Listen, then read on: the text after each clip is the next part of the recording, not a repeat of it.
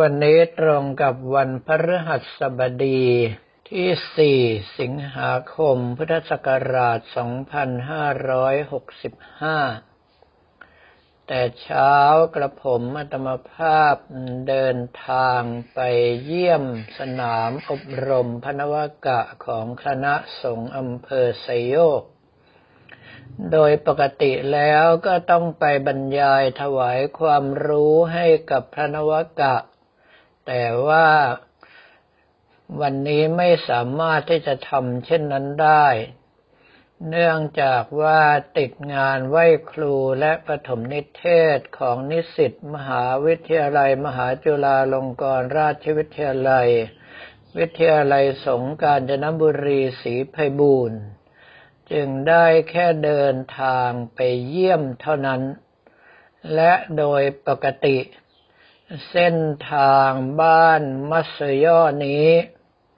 กับผมอัตมาภาพจะไม่ย่างกลายไปเลย ตลอดระยะเวลาประมาณ 40 ปีเศษ เหตุที่เป็นเช่นนั้นก็เพราะว่านิมิตเห็นสถานที่แห่งหนึ่ง เป็นที่เก่าซึ่งมีความผูกพันกันมาก่อน ถ้าหากว่าไปถึงที่นั้นก็คงต้องเหนื่อย เพราะว่าต้องไปสร้างให้เขา จึงใช้วิธีหลบหลีกไปเรื่อย จนกระทั่งตอนนี้พ้นสี่สิบปี พ้นวาระกรรมแล้วจึงสามารถที่จะเหยียบย่างเข้าไปได้ ในเรื่องของนิมิตต่างๆที่เกิดขึ้นสำหรับนักปฏิบัติธรรมแล้ว เราต้องเป็นผู้มีสติ โดยเฉพาะระลึกรู้อยู่เสมอว่า นี่คือชาติปัจจุบัน ไม่เช่นนั้นแล้วหลายต่อหลายท่านไปเจอบุคคลที่เคยมีความสัมพันธ์แต่เก่าก่อนกันมาในชาติอื่น แล้วก็ไปฟื้นความสัมพันธ์กันขึ้นมา บางทีก็แทบจะฆ่ากันตาย เหตุที่เป็นเช่นนั้นก็เพราะว่ามีบางคน ไปบอกกับอีกคนหนึ่งว่า เมียคุณเคยเป็นเมียผมมาก่อนในอดีตพูดง่ายๆว่าไม่โดนผัวเขาในชาติปัจจุบันนี้ฆ่าทิ้งก็นับว่าบุญโขแล้ว ในส่วนของนิมิตต่างๆ จึงเป็นเรื่องที่อันตรายมาก เพราะว่าถ้าเราไปยึดติดแล้ว ก็จะหลงทางไปไกล เหตุที่หลงทางไปไกลก็เพราะว่าส่วนใหญ่แล้วก็จะไหลไปตามกรรมในอดีตของตน จนกระทั่งลืมวัตถุประสงค์ว่าการปฏิบัติธรรมนั้น เป้าหมายของเราคือความหลุดพ้นจากกองทุกข์เข้าสู่พระนิพพาน นิมิตต่างๆนั้นกับผมอัตมภาพได้พบมาตั้งแต่เด็ก ถ้าหากนิมิตเห็นว่ามีพลังงานเป็นกลุ่มก้อนเหมือนเมฆหนาทึบดำทะมึนกดดันลงมาอึดอัดจนแทบหายใจไม่ออก ถ้าตื่นขึ้นมาก็จะป่วยไข้ทุกครั้ง แล้วขณะเดียวกันถ้าหากนิมิตเห็นว่าตนเองกำลังเดินอยู่ในดงไผ่เขียวขจี มีแสงแดดสีทองส่องลอดแนวไผ่ลงมาเป็นลำลำลักษณะอย่างนั้นถ้าหากว่าตื่นขึ้นมาก็จะหายป่วยทุกครั้ง นิมิตเพื่องนี้ส่วนใหญ่แล้วจะเป็นเครื่องหมายเฉพาะของแต่ละคนอย่างพระเดชพระคุณหลวงพ่อฤาษีวัดท่าสุงท่านเล่าว่า ถ้านิมิตเห็นคนใส่ชุดแดงเมื่อไหร่แปลว่าป่วย ยิ่งแดงมากก็ยิ่งป่วยมาก มีอยู่ครั้งหนึ่งท่านนิมิตเห็นคนใส่ชุดแดงตลอดตัว หลังจากนั้นก็ป่วยหนักสาหัสไปเป็นปีเป็นต้น เรื่องทั้งหลายเหล่านี้ถ้ารู้จักสังเกต ก็อาจจะบอกความอะไรเราได้เหมือนกัน เนื่องเพราะว่าบางคนก็ไม่เข้าใจว่านิมิตกับความฝันต่างกันอย่างไร นิมิตนั้นมักจะมาแบบไม่มีหัวไม่มีท้ายปรากฏขึ้นมาให้เห็นเฉยๆ รับรู้หรือไม่รับรู้ก็มาให้เห็น หลังจากนั้นแล้วก็จะหายไป แต่ว่าความฝันนั้นเรามักจะเห็นเป็นเรื่องเป็นราว รู้สึกเหมือนกับเรากำลังดำเนินชีวิตจริงอยู่ในปัจจุบัน ดังนั้นนักปฏิบัติทั้งหลายถ้าสามารถแยกออกได้บางส่วนก็มีประโยชน์ อย่างเช่นกับผมอัตมภาพถ้าหากว่าฝันว่าจับปลาได้เมื่อไหร่ก็จะได้เงินทุกครั้ง มีอยู่ครั้งหนึ่ง ฝันว่าจับปลาได้เป็นลำเรือ แล้วก็มีโยมถวายเงินเป็นล้าน ซึ่งในลักษณะอย่างนี้เป็นนิมิตของใครของมัน แต่จะได้มากหรือได้น้อยก็อยู่ในจำนวนปลาที่จับได้ แต่ถ้ากับผมอัตมภาพฝันว่าตัวเองลงเล่นน้ำหรือว่าแช่อยู่ในน้ำก็เป็นอันว่าตื่นขึ้นมาเมื่อไรป่วยหนักเมื่อนั้น อีกเรื่องหนึ่งเป็นนิมิตที่กับผมอัตมภาพใช้เวลาถึงสามสิบกว่าปีจึงได้พบเจอสถานที่นั้น ก็คือตั้งแต่ตอนเด็ก ถ้าฝันว่าสู้ศัตรูไม่ได้แล้วต้องหลบหนี ก็จะหลบหนีไปยังสถานที่หนึ่ง ซึ่งเมื่อไปถึงตรงนั้นแล้วจะมีน้ำตกไหลลงมา เราจะต้องปีนทวนกระแสน้ำตกขึ้นไป เมื่ออ้อมไปทางด้านหลังน้ำตกที่เป็นเนินเขาก็จะมีต้นไม้โดยเฉพาะมีกอไผ่ด้วย เราสามารถที่จะปีนไต่ลงไปได้อย่างสะดวก แล้วก็หลบซ่อนในสถานที่นั้นแบบคล่องแคล่วและชำนาญมาก เหมือนกับเคยมาครั้งแล้วครั้งเล่า ทุกครั้งก็สามารถที่จะหลบพ้นจากเงื้อมมือศัตรูได้ หลังจากนั้นสามสิบกว่าปีก็มาพบสถานที่นั้น ว่าอยู่ที่วณอุทยานพุม่วงอำเภออู่ทองจังหวัดสุพรรณบุรี ซึ่งเมื่อได้เข้าไปยังสถานที่นั้นตอนแรกก็สะดุดใจว่า เอ๊ะ รู้สึกว่าพื้นที่จะคุ้นเคย แต่ว่าไม่มีน้ำตก จึงได้ถามเจ้าหน้าที่อุทยานที่นำทางว่า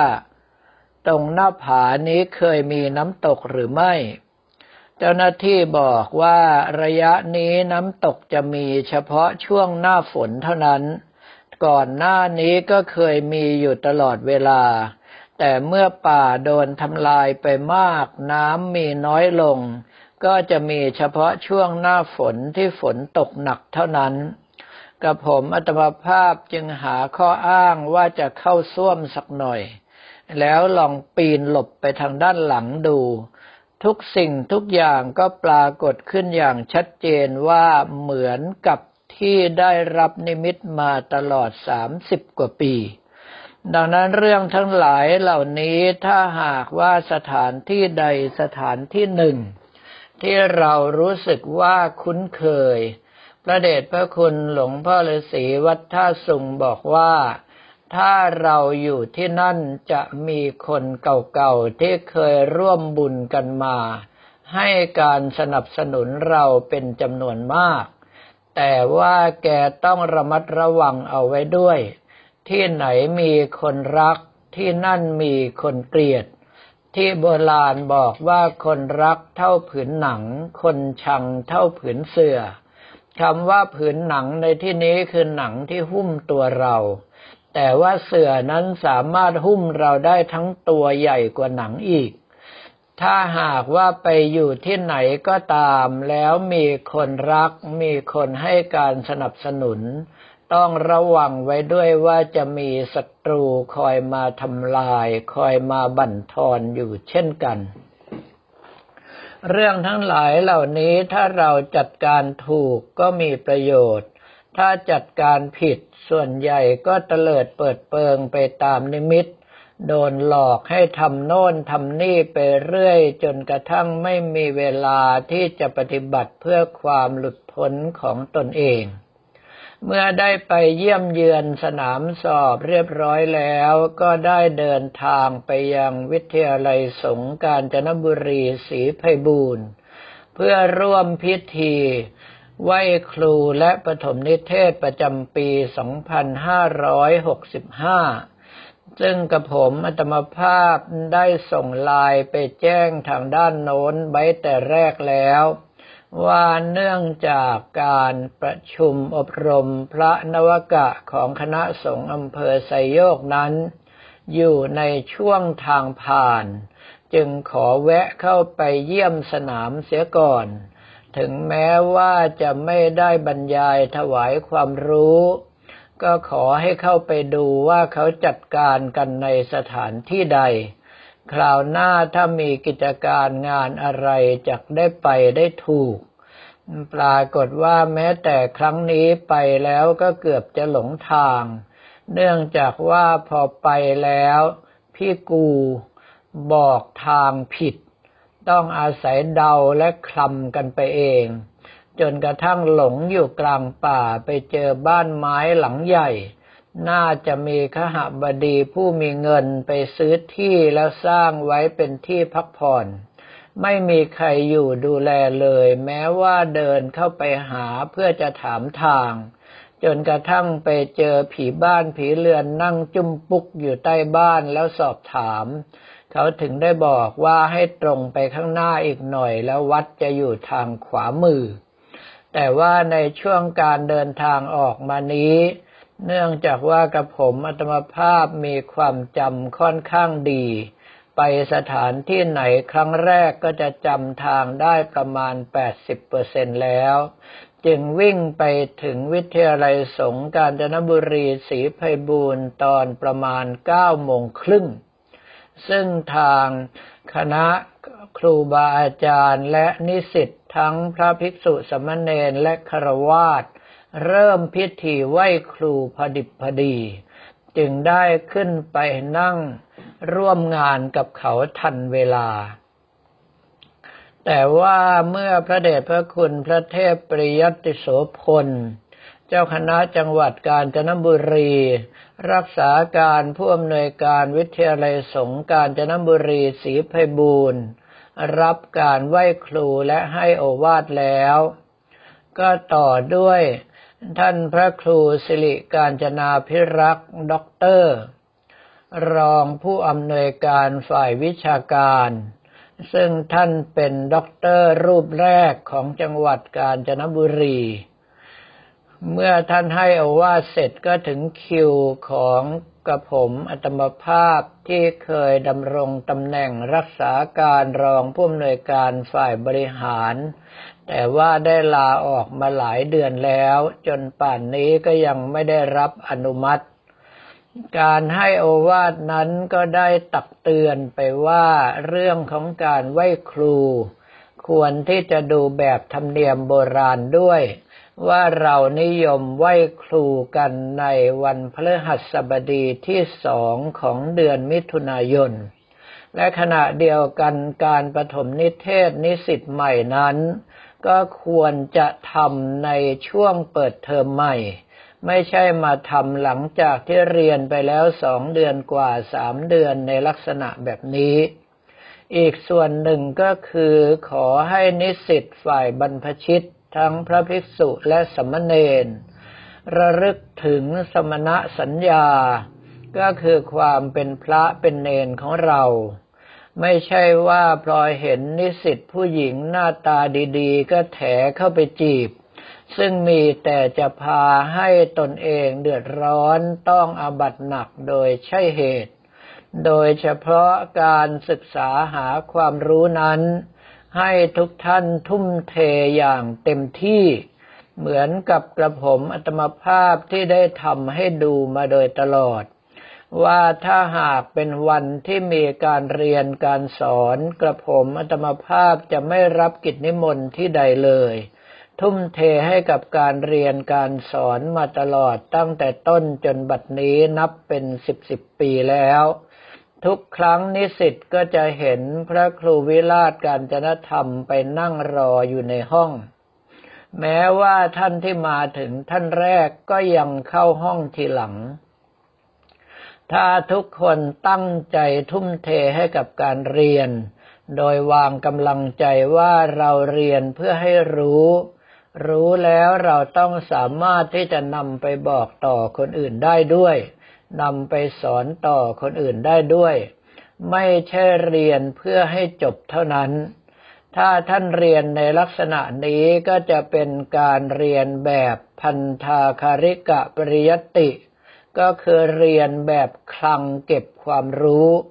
ต่อให้ไม่สามารถนำความรู้นั้นก่อให้เกิดประโยชน์ในทางธรรมแก่ตน คือปฏิบัติจนหลุดพ้นจากกองทุกข์ได้ อย่างน้อยเราก็เป็นผู้ที่รักษาหลักธรรมขององค์สมเด็จพระสัมมาสัมพุทธเจ้า